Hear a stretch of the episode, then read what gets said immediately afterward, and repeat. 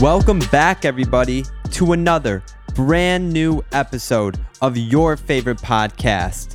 This is the best of the best Maverick's Guide to Success. And as always, I am your host, Maverick Levy. Thank you for tuning in and listening to the show. I promise that if you love music or even love to listen to music or the music business in general, then you will absolutely love today's episode. We also discuss culture, all that good stuff. So definitely, it's such a good episode if you like all of that. However, if you're a regular listener, then you know the drill. So let's go over a few things before we hop into today's interview. But I said if you're a regular listener, how about if you're a new listener? First off, welcome to the show. I'm happy to have you listening to the show. I feel grateful that you're tuned in.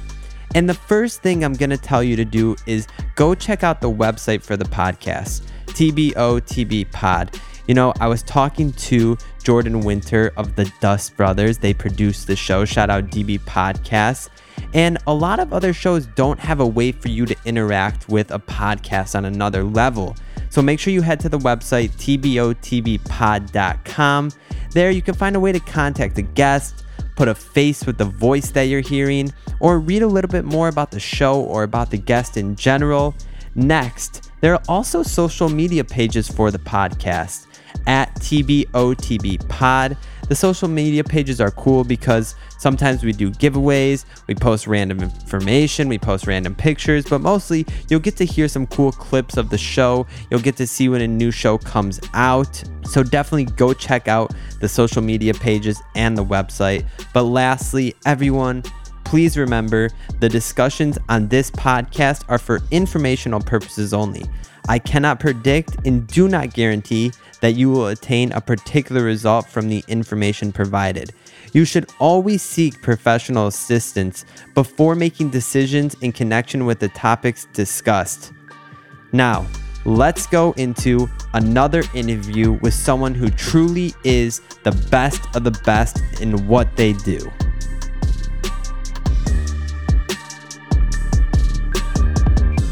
Today's guest is someone that I am super excited to have on the show. He is one of the best of the best people in the music industry. His history, his credentials show that, and it proves that he's held executive positions at places like Roc Nation, Def Jam, Epic Records, Motown, and he also has a few of his own projects going on. So, without further ado, I would like to welcome Benny Pough to the Best of the Best podcast.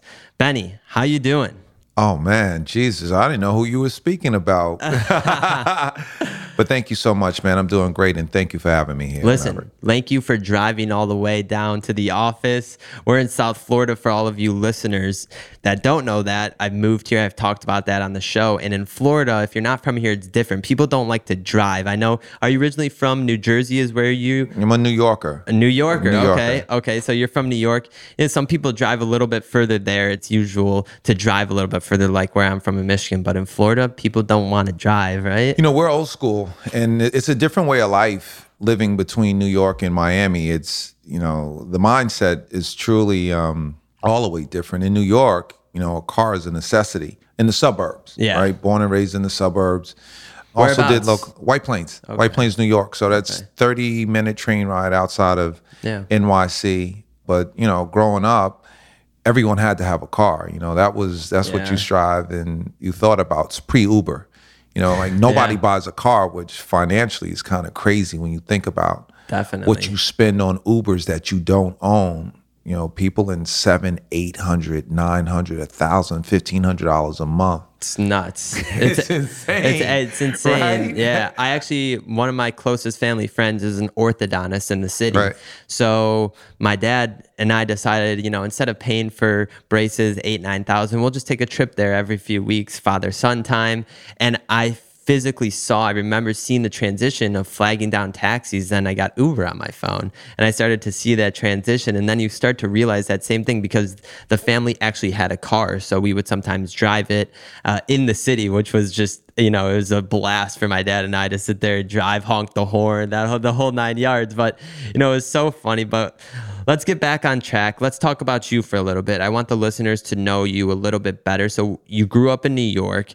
A question I always like to ask is when you were a little boy, what did you think you were going to do when you were an adult? You know, that's a great question. Originally, I wanted to be a truck driver. My father was a truck driver, and sometimes we get impressions from our parents, right? Yeah. We lead by example. So, my father, who was uh, an amazing um, representative of mine on really what a man should be and a provider, his main focus was in bringing in, you know, the bacon was driving trucks. So, Did you watch Smokey and the Bandit at oh, all? are you serious? Of course. Breaker one nine, breaker Oh, one nine. Breaker one nine, baby. Got. Smokey Bear up in the woods hiding. How you know about Smokey and Listen, the Bandit, man? I li- listen. I wish that CBs were still a thing. yeah. I really do. I would have been on there, you know, the bandit, baby. Wow. We got to run eastbound and down, roll it up in Toga. Okay. Did you go to college? of course. I went to um, St. John's University in Queens. I had a double major, communication and marketing. Nice. All right, listen to that. I always like to ask that question because in today's day and age, you meet a lot of successful people. I'd say I'm about split on the show 50% went to college, 50% did not. And I always like the listeners to know that because I'm very torn on college and we won't get into it. I think that's really interesting that you said that, and I hope my response didn't come across the wrong way. And I No, think, definitely I- not. I, think about it in respect to when I grew up.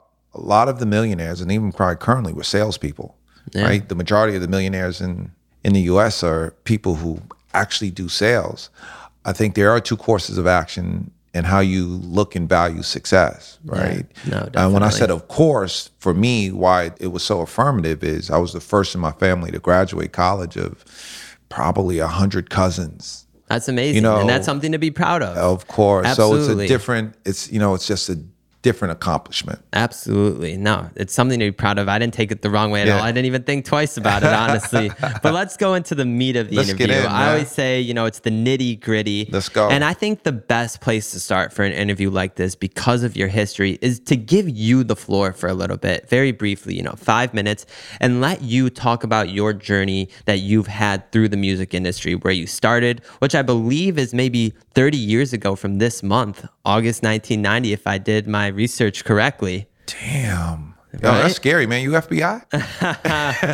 but definitely not yo, the feds. yo, I got, I got, I'm nervous now. definitely not the feds, but a, y- 30 years ago to this August, which is absolutely insane. You have the years underneath your belt. Again, shows why you're the best of the best. But Benny, the floor is yours. Tell us briefly about your journey through the music industry. You know what roles you played and what positions you held. So it's really interesting how I actually found my way into the music business. While attending St. John's University, I did stand up. And during um, my tenure as a comedian, I was uh, booked for a show at this place called a cellar on 96 in Amsterdam. And the lady who, her and her partner, who uh, hired me for the show that night, she was the local promoter for Motown Records. And at the end of the show, she asked me why they were paying me, you know, that handsome fee of $25. what was my plans? And I literally just graduated from college. And be quite honest, I didn't have any plans. You know, it's you graduate college and, you know, what's next? Yeah. Didn't have a job lined up. So it was really interesting. She said, why don't you come down and be my intern? And from where I'm from, the neighborhood, we never even knew what interns were. So it was I did what most people would say. Yeah, I'll do that. Yeah. it sounded interesting. So I went down to Motown Records, and prior to that, my background was in sales. So I'd sold things like cutlery, door to door. I worked for uh, Citibank, sold their financial products. I drove limos. You know, I did any and everything to, to all day, every day. So my uniform of choice when I went down for the interview was a three piece and uh, wingtips and an anti shake case. Now, needless to say, the music business it may be different because of the time, but it's still a creative business. So me walking in with the three piece and the shoes, people were like, "Yo, who is this cornball?" Right? I think the three piece suits are so fresh, Yeah, bro. but- I, I love three piece suits. Yeah, but it's you know think of the music business at that point is True. the equivalent of tech. True. Now. Yeah. So you wouldn't walk in a tech company with a three piece suit on, no matter Yeah. how funky you make it with sneakers or however, right? You just wouldn't do it. So Of that's what it that's what it was. And you know, when I got there, I realized that you know it was interesting because I had no aspiration or ambitions to be in the business. I pretty much fell into it. So I started in the college department and I supported the woman who brought me on, and it was really interesting on learning the business. I started doing her expenses. So I was an assistant in some post grad internship paying me $25 a week. So during that period, she showed me how to do expenses, you know, T&E. Yeah. And at that point, I didn't even know what T&E was, you know, travel and expenses for those who don't know. So as I was um, rectifying, correlating, and doing all the things needed to be done, I felt kind of uh, sheepish and embarrassed. Like I thought it was her paycheck that I was reconciling this information because when the check came in, I put it, and I said to her, I said, you know what? I don't really feel comfortable knowing how much you make. You know, is how do you feel about that? And she's like, no, baby, what are you talking about? I was like, I get your check and I, you know, tape it. She's like, no, that's the expenses. I said, okay, what's the expenses? So she explained to me. She said, my airfare, the company pays for it. The uh, train, they pay for it. My car note, they pay for it. The insurance, they pay for. My cable bill, my cell phone. And you know, all the drinks we're having every night, they pay for that too. I said, what? Yeah, you're probably mind blown. oh, I want to do this. Yeah. and that's when um, you know, it opened my eyes, not only from just the business aspect, but realizing the freedom and creativity that the business allowed. So that's the point when I really fell in love with the music business, understanding, you know, the back end of it, being taught the information, and then having an opportunity to um, change people's lives on promoting their music on the radio. And, you know, at that point in time, you know, superstars were made in maybe like 12 weeks. So it's the equivalent of going viral right now, right? So it's just a longer period because technology only gave, you know, that's what it was. Yeah, that was a limitation. That's what the limitation at that point. So, needless to say, I stayed there for three years, became a regional director of promotions, moved on from there, and went on to work for Jimmy Jam and Terry Lewis at Perspective Records. They were the guys back in the 90s that did like all of Janet Jackson's albums and that stuff. Huge, huge producers. Did that for 364 days, went to Arista, moved to Washington, D.C. And that was the run and era of Bad Boy Records, LaFace Records. I was really interested in taking Goodie Mob on the road, which CeeLo Green came out of. I was Yeah. like one of the first people to, you know, take them out as a new band. Monica and Usher, they were really kids at 14 years old, crazy. working with them and now seeing, you know, where their careers had blossomed and grown to. You know, I took Biggie on the road and Craig Mack and, you know, all total, all of those things, those artists as well spent my time there for a year and a half, got a promotion, moved back from DC to New York uh, with MCA Records, stayed there on the East Coast for about a year and moved west and had an, uh, an incredible time. It was the first time you know, I lived on the West Coast for seven years, worked some artists like Shaggy, It Wasn't Me. You know, it's crazy. They have a commercial with the record that I actually broke, right? Wow. That was a part of that. Yeah. K-Ci and JoJo All My Life, which is probably a wedding song anthem. You know, been a part of that. And Mary J. Blige, the queen of hip hop and soul, worked her for albums after the 411. Moved back from the West Coast to New York. Def Jam came knocking on the door and asked me to come and be the senior vice president of promotions. And the two chairs that brought me in, Lyor Cohen and Kevin Liles, you know, nine months later after they brought me from the West Coast, they left. So here walks in this guy, L.A. Reid, who was, you know, obviously a, a massive big honcho in the music business. And he assembled a team of some like probably some of the biggest A-lister executives in the game, as well as we had an incredible run of talent that was signed. Rihanna, Young Jeezy, Rick Ross, Justin Bieber walked in, another 14 year old, Mariah, The Emancipation of Mimi. You know, she had two standards off of that album, which was exceptional and, and incredible as well. Spent the time there, left after uh, eight years and went to Epic Records. And that was um, an amazing time because then I got a real peek, becoming the executive vice president of of the label of the real back office of the music business, looking at, you know, how the nuts and bolts work. And also had my real, real opportunity to reach into the creative realm. Signed Future, signed Yo Gotti, signed uh, Cash Out. He was the kid that had the record, Ride Around with That Nina. Right? Yeah, yeah. And uh, DJ Khaled came on, followed us over from Def Jam over to Epic 21 Savage, Travis Scott, Bobby Shmurda, actually, as well. Yeah, he just came home. Bobby. Bobby, right? Um, Yes, sir. so part of that. But it was really amazing seeing how the business worked because music companies are kind of different than other companies are. Is that, you know, each department, which probably are similar, people operate in their silos of what they do and don't see the totality of the business. And the music business is very complex. Definitely. But in an isolation, you really don't know how, you know, the other end of Operates. of- and that keeps you isolated. So that was what was really important for me going to Epic and getting that opportunity, which set me up for the next move was going over to Roc Nation, where it was, um, you know, an incredible experience. Which I did something totally different, what I've never done before.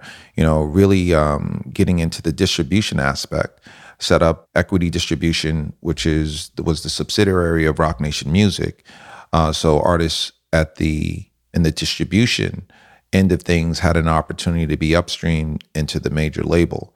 So with that concept and understanding, you know, I decided to take a bet on myself and step out of the music business from a corporate standpoint and start my own label, Diverse Media, which is similar to distribution aspect of what companies work. So I have a my own artist, a repertoire artist signed directly to Diverse. Her name is Paris Gatlin. And we also have independent artists who can hold on to their rights and masters that we upstream to the DSP. So super excited about, you know, the future and what's to come. God damn, man. I mean, that is one hell of credentials that you have in the music business. I mean, you talked about huge names, right? And I want to go back to because a lot of the listener base of this show is younger. You'll hear me say that kind of often. And this all stems back to what I took away from this conversation is you saying yes to something that you didn't even know what you were going to do. You saying yes to the lady that was asking you to come in and do this at Motown Records and you didn't know what it was, but you were saying yes because you felt that there was an opportunity there. You had that drive, you had that hustle, you had the motivation, you had the fire under your ass to push you to say yes to something like that. I think, you know, all of the names you said and everything was amazing about that. But for all of you listeners out there, look how one single decision that people might have turned away in today's day and age because they didn't know what it was going to entail. They didn't know how much responsibility they were going to have to take on. And I think that's something with kids, you know, my age and your son sitting here for all the listeners, this isn't visual people our age, they're not willing to say yes to types of opportunities anymore. And it's something that I talk about on the show, something I want to change the rhetoric of because it's terrible. And, you know, everyone out there that's listening right now, one decision of something that you might be scared can I do this? Can I not do this? He didn't know if he could do it. He knew that he was going to try 100%. But he didn't know if he could do it. And look at where he is today. Look at who he is. Look at who he worked with. Look at his accomplishments, his achievements. If you go to his website, you can see his awards that he's won there. And he has done substantial things in this industry, groundbreaking things, all based on one decision that he didn't know what the hell was included in that what he was going to have to do. So I just want to take a second to say that. But Benny, man, I can't tell you how awesome everything that you've accomplished is because it speaks volumes to the amount of impact you've had in the music business. But I want to talk about your role as an executive among these labels. What was your day to day looking like? You sort of talked about how you didn't know how different sectors of within the same business operated, which made you keep focused on what you were doing and to push forward. What was your day to day looking like? Were you getting pulled in a million different directions, or did you wake up every day knowing what you had to accomplish and knowing what you had to tackle? It's a little bit of both. It's no different than being an entrepreneur. And before I get to that, I definitely have to say what you said was so powerful. The fact of where the generation, right, the Gen Z mindset is. And part of being in entertainment is staying connected to the youth. Like, Yeah. you have to, right? Music is young, it's vibrant, right? And Absolutely. it's it's the creative. It's on the cusp of what change is all about, right? When you look at everything that happens in life and love and history, Yeah. you know, music is always associated with it. And I think what's different for this generation and realize every generation has had this generation. So Yeah. it's not new. Yeah. Is the fact that technology has changed things. So, you know, the hustle and the grind is done differently now. You know, people think they hustle setting up programs and reminders and those things. And Yeah. sometimes the rubber has to hit the road for you to understand. And I think Yeah. what you were saying in regards to my taking that risk is realizing how important it is not to think that your first job you're going to be the CEO. 100%. And I, your generation, everyone smarter, right? More exposed to Yeah. information, but that doesn't give you the right to think day one. Doesn't mean you shouldn't have aspirations. 100%. Aspirations are important, right? Then it's practicality. Yeah. You can't be the CEO if you've never worked a job. 100%. And I think the generation is just losing, you know, just perspective on the hustle and the grind, but are very, very afforded a different hustle and grind if you're willing to commit, you know, full heartedly to what you believe in. I couldn't agree with that more. One of my previous episodes about, you know, I don't know when this is going to drop. So it was the one actually about boating. The boats I told Right. you about, I had the CEO and co founder, eh, not the co founder, but the CEO on the show. We talked about the same thing because I like to bring that up because it's important for the listeners to hear. And he had someone that started off as a janitor sweeping the floors of the factory is now their number one salesman and i'm sure he's making you know six seven figures but it goes to show right. i mean that it's a generic you know almost cliche analogy where you start as a janitor and you work your way up but it still holds true to today. And i don't know why our generation and i'm looking at your son here why our generation has lost that touch. But i think what you said is important because of technology and the overnight success. And I think that has taken it's both good and bad to me. I see the pros, I see the cons, and I try and constantly balance which is better because you have this ideology now in today's day and age where, you know, I could post a song, I could post a video, I'll get a million likes, I'll get five million likes, especially on TikTok. Great way to, you know, promote growth and have growth on your social media. But at the end of the day, shit takes time. To build a great company takes time. You're not going to be an overnight success with a company from day one. Maybe one video will, but starting that company, shit, that's going to take what, five years, 10 years to even get to a place where people look at you, respect you, and see, wow, this person put in the time. They put in the time. They didn't half ass it. They put in the time to sit there to make this company what it is today. Sorry to interrupt you because I So know no, you're no, going it's to no continue problem. on. And you're spot on. And I'm just going to echo what you said in regards to creation, and it also blend into what my day was like. But you have to think about like the music business is no different than business, and, and it is business. Yeah. But artists, you know, your discovery with artists is at your point when you discover. It's rare that someone comes out of nowhere. Your discovery is when it actually, you know, all of the tea leaves, you know, all connect and now it's on your radar. But most artists, I mean, when you think about success, they've been around for three years, four years before, crazy. and longer before you've even heard of them. For sure. And at that point, when life happens, right, when the point of intersection hits, Yep. that's when popularity happens. So back to my day to day, I was very disciplined on realizing how to manage my time. And I think success is always about time management. You know, everything else is secondary, to be quite honest For sure. because ultimately it's how you're able to execute during the course of your day. So I have a routine that I still live in, you know, live Let's by. It's, you know, I start my day in the morning at six o'clock. You know, wake up, do my prayers, I do my stretching. You know, I go to my computer, get all my emails that come in. So I'm a guy who does emails either early or late because you lose that'll rob your time. You have to be careful of time robbers.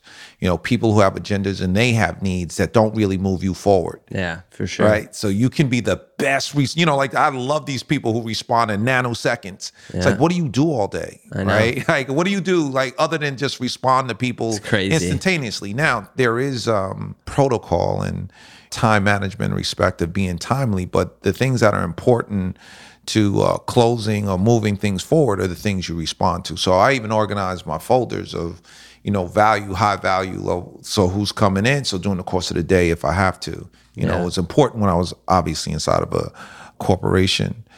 You know, after that, may work out, stretch, and then I, I get into right now. We're in um, four different companies, so I have time allotted for each company as far as dealing with their business per se. You know, between the real estate, I have a book that's coming out, my record company, and also the clients that um, you know do project management for.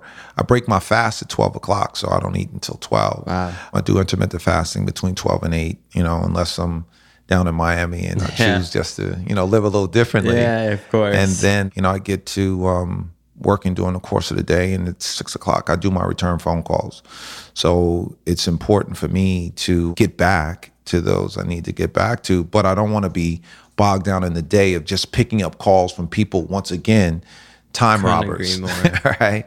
And it works for me.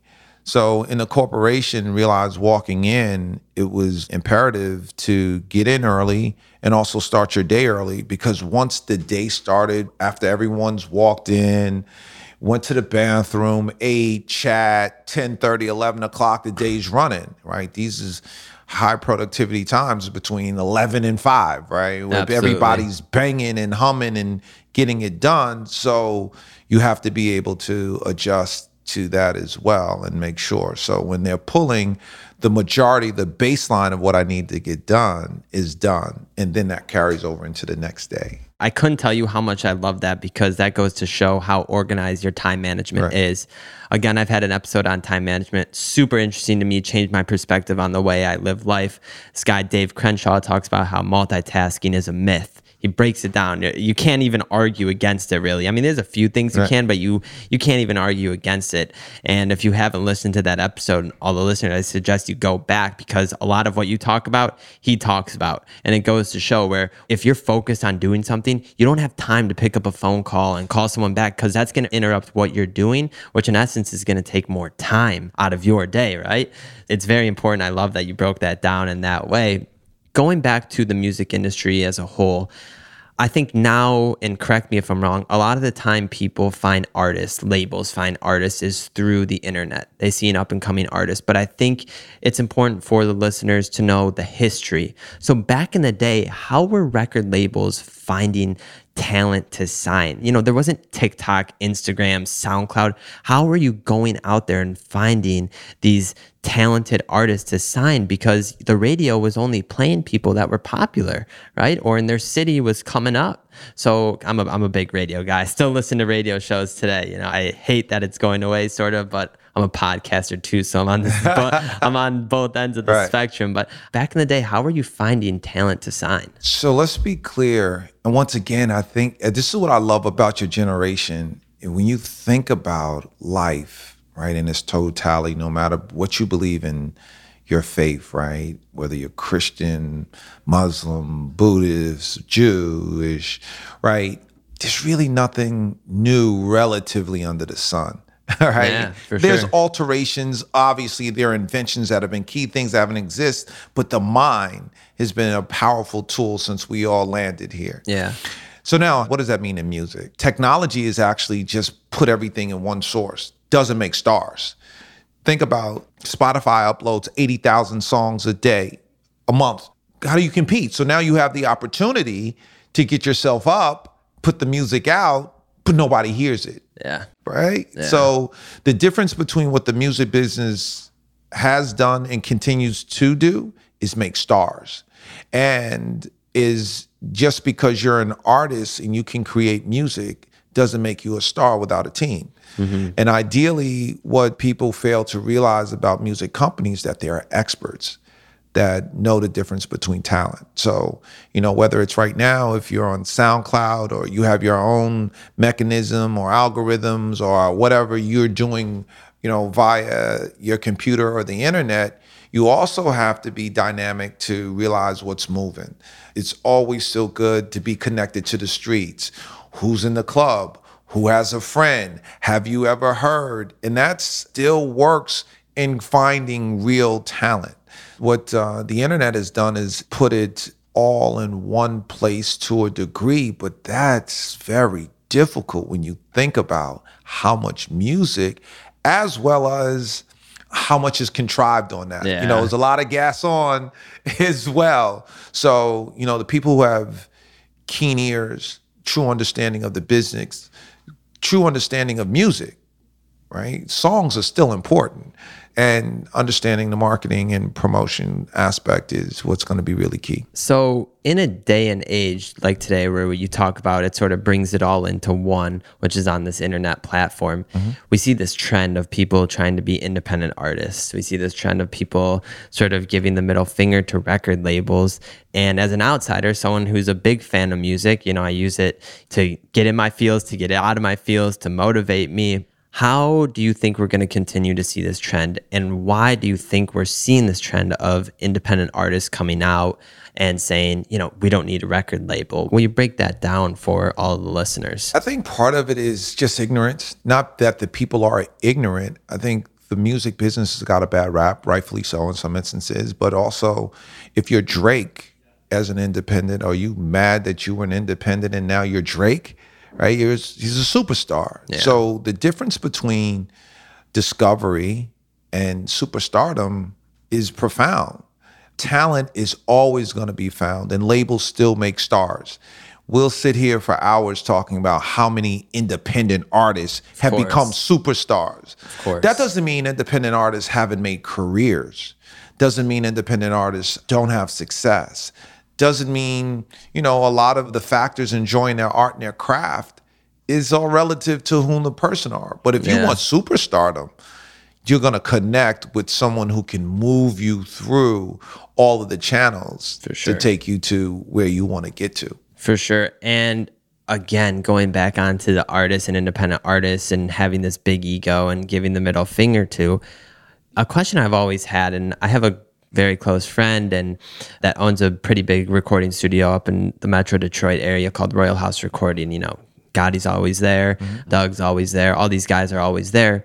And I always ask, you know, are these guys down to earth guys or, you know, do they have a big ego? Are they assholes? From your experience, do you think a majority of them are down to earth or do you think they have big egos or you know I, it's so funny because like a week ago i was sitting with my girlfriend we were watching some youtube videos and i forget how we stumbled upon it. It was a concert that they were showing and it was actually jay-z and kanye playing a song and the crowd was just going insane. And to see all of those people there for two people do you think that adds into why you see sometimes this rhetoric of people being an asshole because they know people want to see them. They know people want to pay to listen to them or watch them.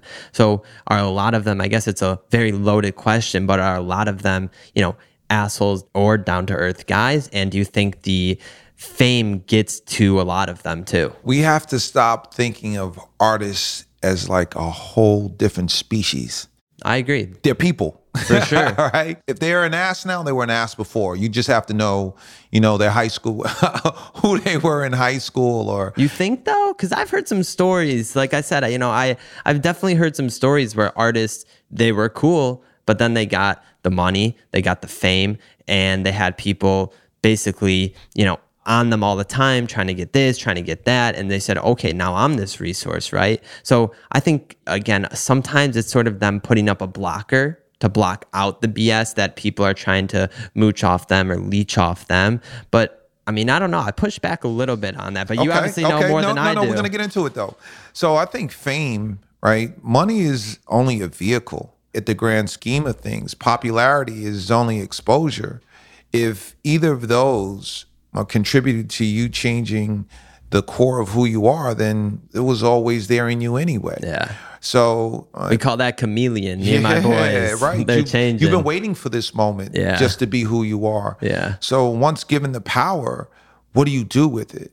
Ideally, it's no different than, you know, the guy who just hit Bitcoin or, you know, the hedge fund guy or the big, you know, real estate guy or the yacht guy, right? Yeah. Who are they? I mean, like if it's not in your heart and your soul and your mind to, be the best that you can be, then you're going to be who you are. If you're an ass, then you're just an ass because that shouldn't be the defining moment for you, right? As an individual, um, realize that what happens with a, with a lot of these artists is if you think about it, it's like lotto. ideally one day you hit. right? You go from nothing to something. We don't hear about many millionaire, billionaire artists that come into the business and all button up and you know they've managed everything properly, you know, their finances are in order. You know, we don't hear about that. We hear about, you know, people who've either come from humble beginnings or come from nothing who get a lot and have to deal with everything coming down on them at one time. Absolutely. Which you know what, as individuals, we all might alter our behavior as well. Yeah. So I think what's probably even more complex that is staying creative as all of that comes and how you have to zone out. All of us who, you know, have creative aspects or even just life every day, you have to stay focused and zone out the noise. Yeah. So I don't think we can isolate artists from having to deal with how they process and channel, sure. right? To make sure, like, one, I have to keep giving me Yeah. to the world. And what I learned doing the comedy aspect, in which artistry as artists as well, is think about it. You're being judged every day. You put it all out for people to say thumbs up, thumbs down. So, you know, there's going to be some alterations in ego, maybe or not. And, you know, there's going to be some pretentiousness and, you know, what you might not get to know me. So I think the evaluation comes from the deeds, how you measure people, Yeah. not just by actions. You know, you catch them in a bad night at a club or stepping out of a car. Like, you know, who knows? Yeah. And I think it's very important for you what you said is they're still human. A lot of these people have this idea in their head they're aliens. They're they don't think like humans. They don't shit, right? Their shit right. smells good, you know what I mean? So Potpourri. Exactly. Great product. Exactly. but, you know, I think it's important that you say that because, again, I want to mention this and then we'll switch off to something else because we have this whole like thing that I've been trying to combat. I had an episode on it, solo episode, me talking for about an hour about cancel culture. And it blows my mind that these fucking people are not able to understand that people can have their own opinion and you don't have to agree with it.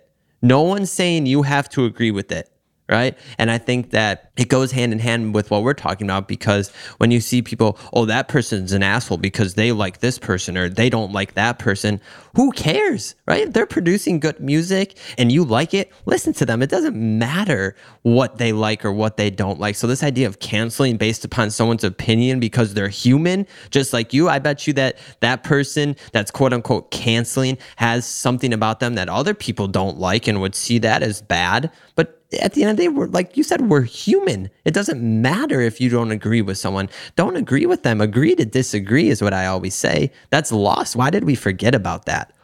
You know, that's wow, man. We could talk about that for hours. I know, right? That's how I, I don't understand it either when it comes to choice. Why do you choose to be involved with something or someone you don't like? Like, why put that energy in? It's crazy. Uh, it's what I beyond me. Like, I want to prove to you that I don't like you, or it's not net. Like, that's just too much. Yeah, I literally couldn't agree with you more. On that episode, I said instead of canceling someone, quote unquote, just fucking stop talking about them. That's gonna cancel them more, right? You're bringing all this attention and this shit's crazy. But like uh, we like, well, maybe we'll have another episode Yeah, about man, it for we just sure. get in on it. Absolutely. But Benny, what does music mean to you?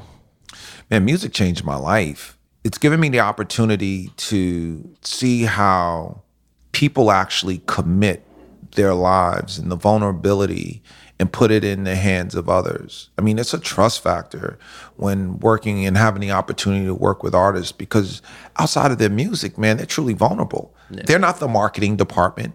They're not the creative department. You know, they're not the publicity department. They're none of the aspects of the business. They're the creative, they're the artist, they're the fuel to the engine, and that they give the trust into the people at the corporation to move them forward. And I realized the value of that. And that's what I felt in love with was realizing my expertise could actually move and matter people's lives and change people's lives.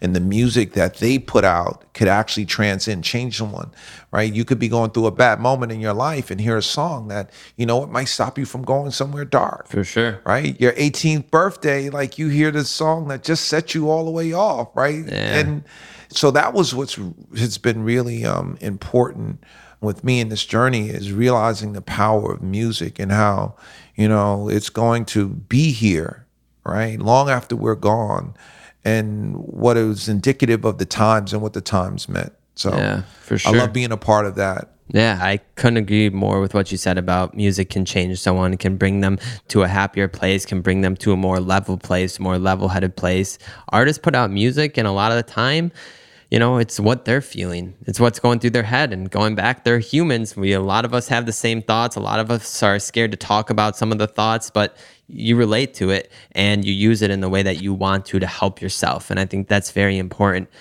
But moving on, the music industry, and again, this is sort of from an outsider perspective because I've had other music professionals, producer, rapper, you know, engineer, the owner of the studio on the show. There's this connotation in the music industry that, especially now, I think that labels are out to get the artist, right? They're out to get that bag that's for the artist and they're trying to get it for them.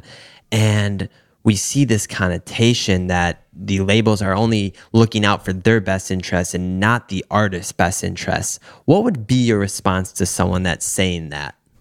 How much work have they actually done? Like this is probably the most equitable period in music business history that people can actually do the best deal they want. Mm-hmm. There are going to always be people on both sides. They're the ones who never get a deal that are always kind of like what we're talking about cancel culture. They're robbing everybody. They're Yeah, taking, exactly. but nobody wants you because you're not talented, right? I mean, to be quite honest, right? Just talent is what prevails at, at the end of the day. And what I would recommend to artists going to in any situation, which once again, the music business is a business. You wouldn't go to get your first mortgage and not prepare Yeah. right? Because guess what? The banker that sits on the other side of the desk might have seen 3,000 applications and has every option that you could come up with Yeah. an opposition to counter you and box you in Yeah. because it's a one off. So you need to prepare yourself for the deal that you're about to embark in. So those who are prepared are willing to give only what they're willing to give because you don't have to take a bad deal. For sure. You don't. Yeah. Because in today's culture, we just talked about it. Yeah. You can put your own music out. You can go on that grind. So if they don't want to give you a great deal, then don't take it. Absolutely. The choice is yours. It always has been. That's right. It always has been. That's And right. I don't know, again, what changed, where this got lost in translation as time went on. Information. Information, exposure. And guess what? At the end of the day, there have been egregious deals and I don't think anybody would say like there haven't been people that have been taken advantage of and Bad people in every industry. Bad people everywhere. But as you become more successful, things change, right? Yeah. So from someone that has been, you know, executive Def Jam, Roc Nation, all Epic, all these crazy record companies that people know when you drop that name, and then you took a step back and you've started your own projects in the music industry. What aspects of the music industry can improve that you've focused on, that you've recognized that and brought that into your own projects? I don't look at exiting the business is a step back. I look at it as a new beginning moving forward because everything that I brought to this point on signing Paris Gatlin, who's my the first release off of our label, who will be the next superstar in 2022. I've brought a host of knowledge and information and obviously training that I've spent the last several decades in the business. You know, one, I've I've signed hit artists, so I know hit talent. So identifying her has opened my eyes to say, like, okay, you still have that aspect. Yeah. I put together some really good deals that are both fair to the artist as well as to the label because I believe like you should share. Absolutely. Right. It's, and ideally, I never want anybody that's in business with me five years from now and go, oh, he took advantage of me.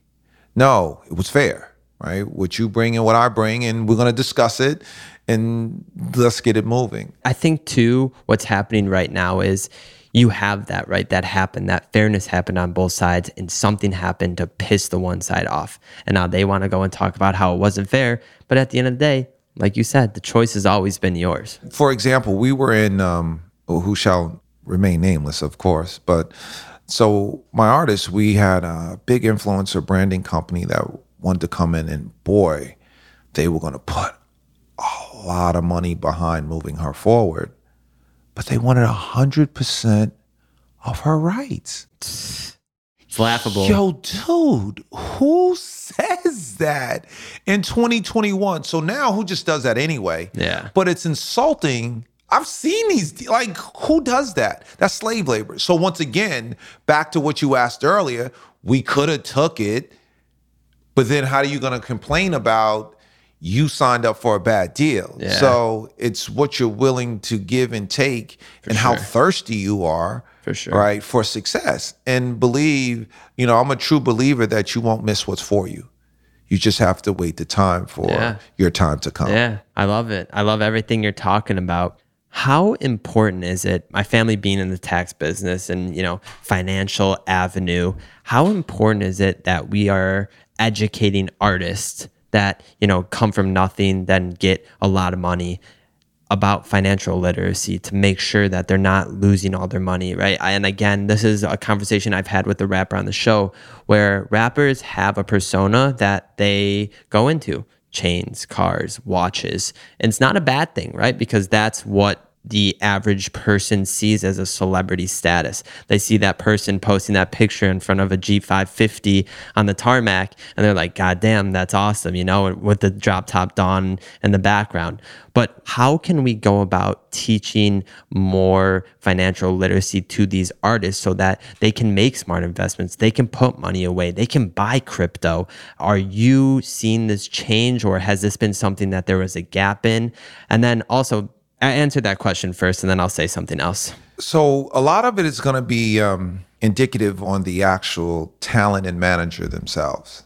They have to have the quest and the thirst to want to be better not just be popular. It's no different than anything else any other franchise. You have to build a team.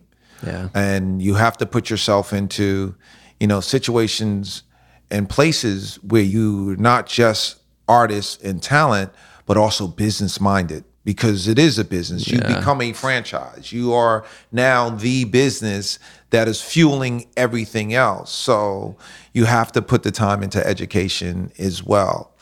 Listening to podcasts Yeah. like this reading books right? There's so many sure. different music books that are available right? For sure. you know so ideally they have to take the time just like what we talked about in the beginning of this time management Yeah. you know not only just writing songs and performing but also like guess what if i don't do what's best for me then potentially no one will do Yeah. what's best for me and i only get the worst of everyone else Listen, let's start something, man. Todd, start a start a program Yeah. for tax education for these artists. We'll talk about it off the show.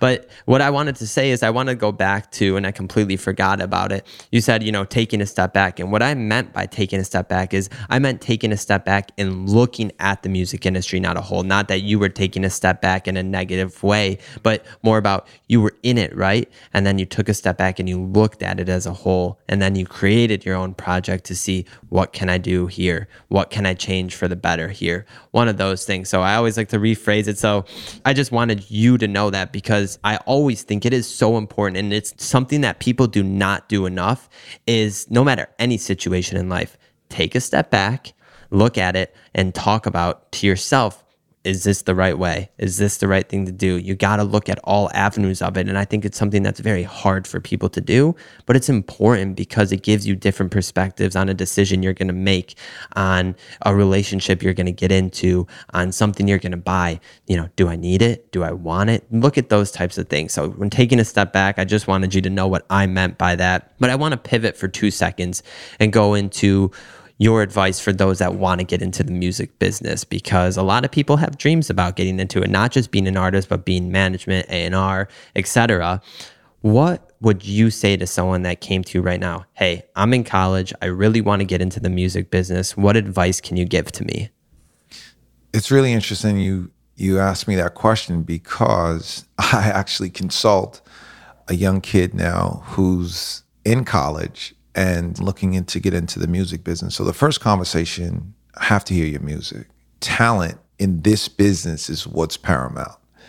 So if you don't have talent, don't waste your time. Being an artist doesn't mean you can't be in the business. You might be a producer, you might be uh, a writer, you may be a, a creative. You know, you have to figure out what's going to be your best angle for success in the music business. For me, as I said, in the beginning, I had no aspirations. And I've made a long career in the business because I found out how I fit in the business. So starting one way doesn't mean you finish that way. So I think what it does is being real, going, as you were stating earlier, is rising up bird's eye, looking down and saying, being truthful with yourself.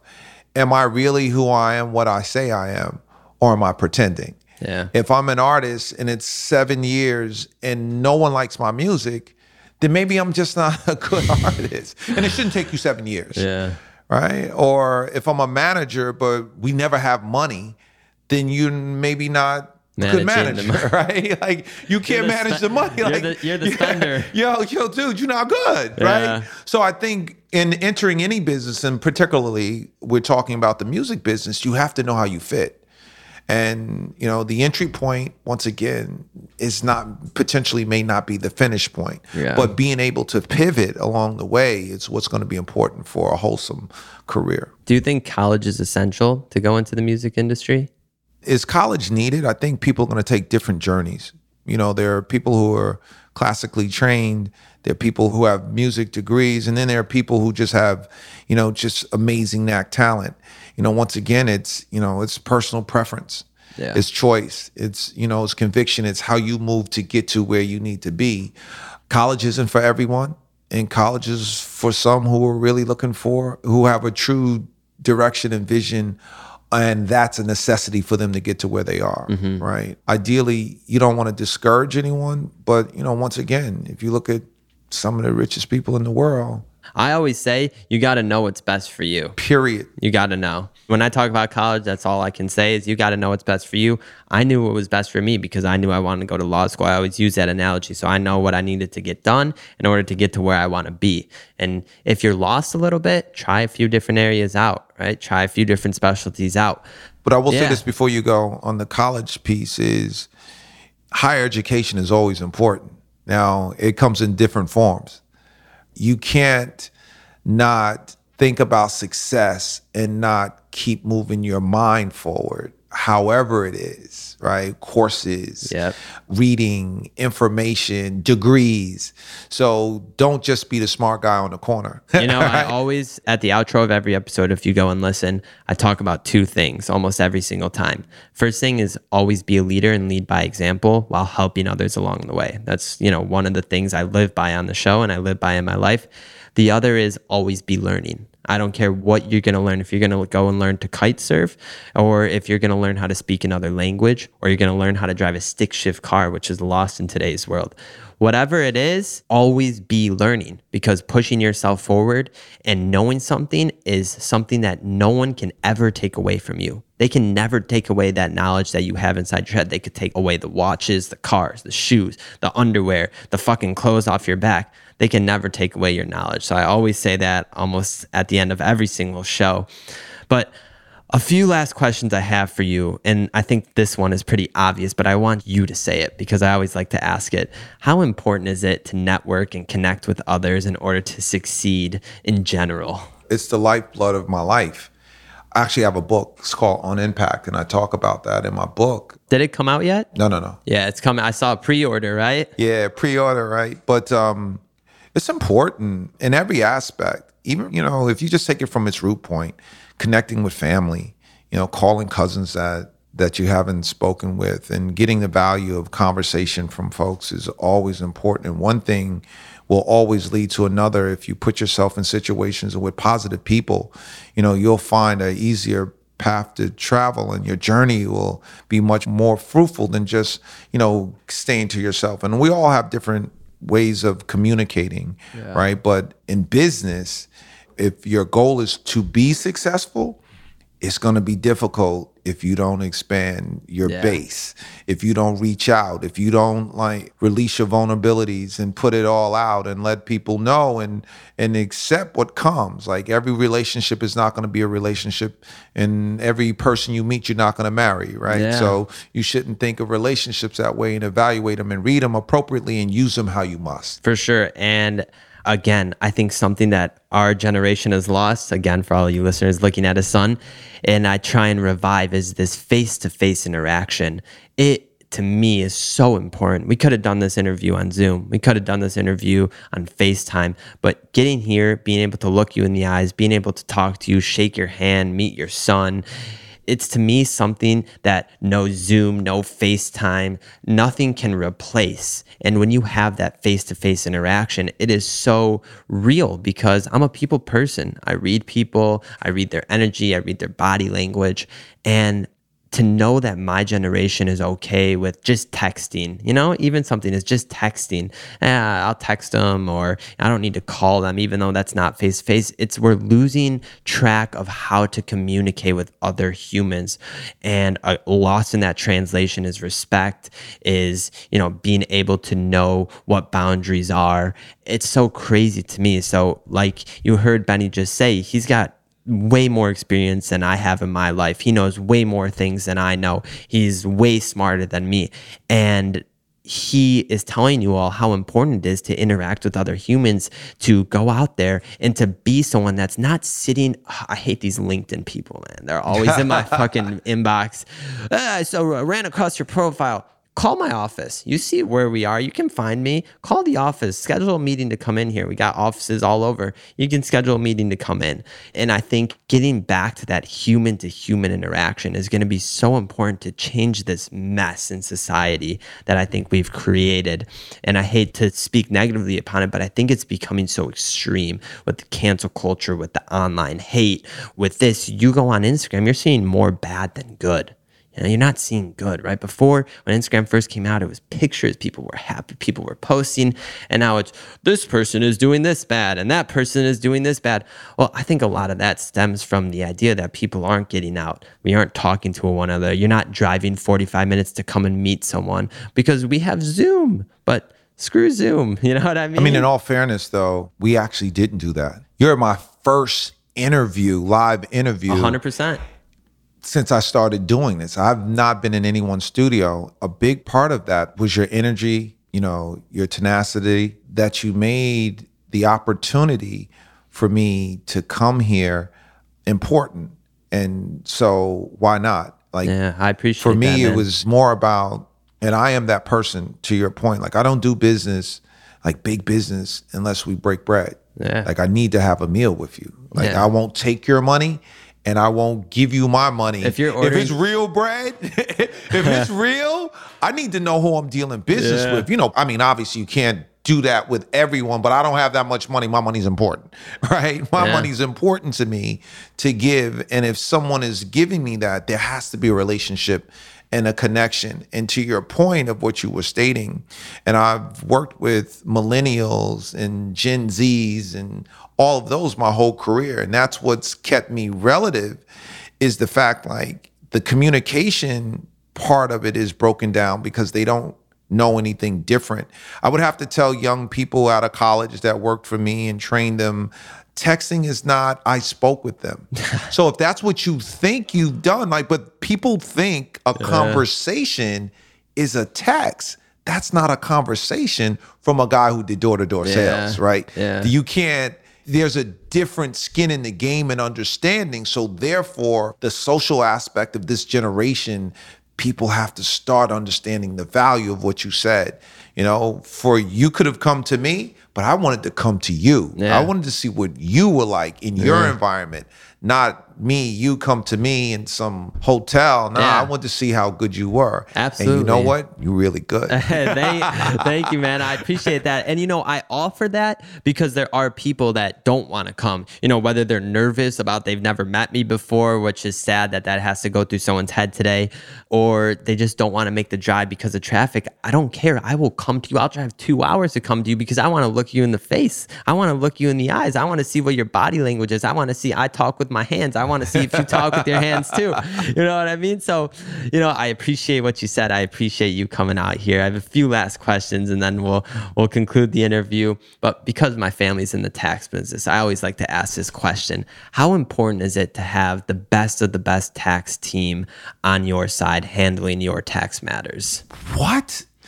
So, in business, when creating any business, and especially in the music business, and we also have our real estate business as well. There are a couple key players that you should day one have in your camp and on your team a great accountant and a great lawyer. Yeah. That's the business. And they should be communicating. And they should know each other. Yeah. Don't they don't need to know this and that side doesn't need to know Yeah. that. That's a losing strategy. So if you're gonna make money and you're gonna have money, you need to pay some money to the right people. Couldn't agree more. Drop the mic. well, if you all are listening and do have tax problems or need to file taxes or just have a simple question about taxes, feel free to call our office 800 tax levy. You can also visit the website levytaxhelp.com, read a little bit more about us, fill out a contact form. We have a live chat on there with someone from our office too, but you just heard Benny and I pick up the damn phone and give us a call. Uh, Benny, how can someone contact you if a listener wants to? All my socials, bennypough.com, B E N N Y P O U G H.com. Got it. And for the last question of the interview, and this is the one I ask every single guest, no matter if they're a plastic surgeon, no matter if they're fucking Benny Pough, baby. What do you wish you knew when you were in your early 20s? Man, I just, in my early 20s, I wish I would have known how difficult the journey would be. But if I knew that then, I would know how rewarding it would be. So, you know, I'm, I love I'm- it, I'm man. happy. That's a great answer. That's a first. A lot of people say, you know, this or that or something along the lines that's a bit more cliche, but I love that answer. I think it speaks volumes again to the type of person you are. And look at your achievements, look at your accomplishments. That also speaks to your character, to the type of person that you are, the type of leader you are, leading by example. But Benny, man, this has been this has been one of my favorite episodes. I think I appreciate you coming on. We'll have to kick I'll it be off. back. Yeah, absolutely. We'll do a cancel culture episode about music. We'll, yeah, don't get loose on that one, man. yeah, we, we can record you. I got the best of the best podcast producers do. in the game. We could do it while we're eating. It- it's crazy the things they can do. So I appreciate you coming on the No show. problem. Can't wait for this to go live. Can't Thank wait you. for everyone to listen to it. You've been a tremendous guest. Love your energy, love your enthusiasm, and love your knowledge. So thank you, man. No one's learning this shit in school. That's for damn sure. Thank you, man. Appreciate it. All right. I mean, an interview really can't get much better than that. A free flowing conversation with honesty, enthusiasm. Everything about that interview I absolutely loved. I love Benny. You can hear why he has the credentials to be the best of the best. So there's not much more I can say about that interview other than just wow. Listen, if you are listening to the show right now, please subscribe to the podcast no matter what platform you're on. However, if you are using the Apple Podcast app, go and leave a five star review for the show as it helps with the growth organically. I always like to see what you think about the show too, so leave a comment if you want to. Also, spread the word. Tell a friend, family member, coworker, someone on the side of the street, as I always say, roll down your window. Tell them to listen to the best of the best Mavericks Guide to Success because everyone always has something to learn from this show. And remember, by listening to this show, I hold you all right now to a higher standard to always lead by example. You must be a leader in what you do and you must help others along the way. Well, that's it for this episode, everyone. I know I said I had a big announcement to make. We're pushing it off a little bit, so I'm sorry if I got you hyped up for that. But I promise you, it is worth it. It is awesome. Something with DBP is going down and with the best of the best. And we are creating something that you all will absolutely love and will find useful. So, listen, you just finished an episode of the best of the best Mavericks Guide to Success. Have a good one, everyone.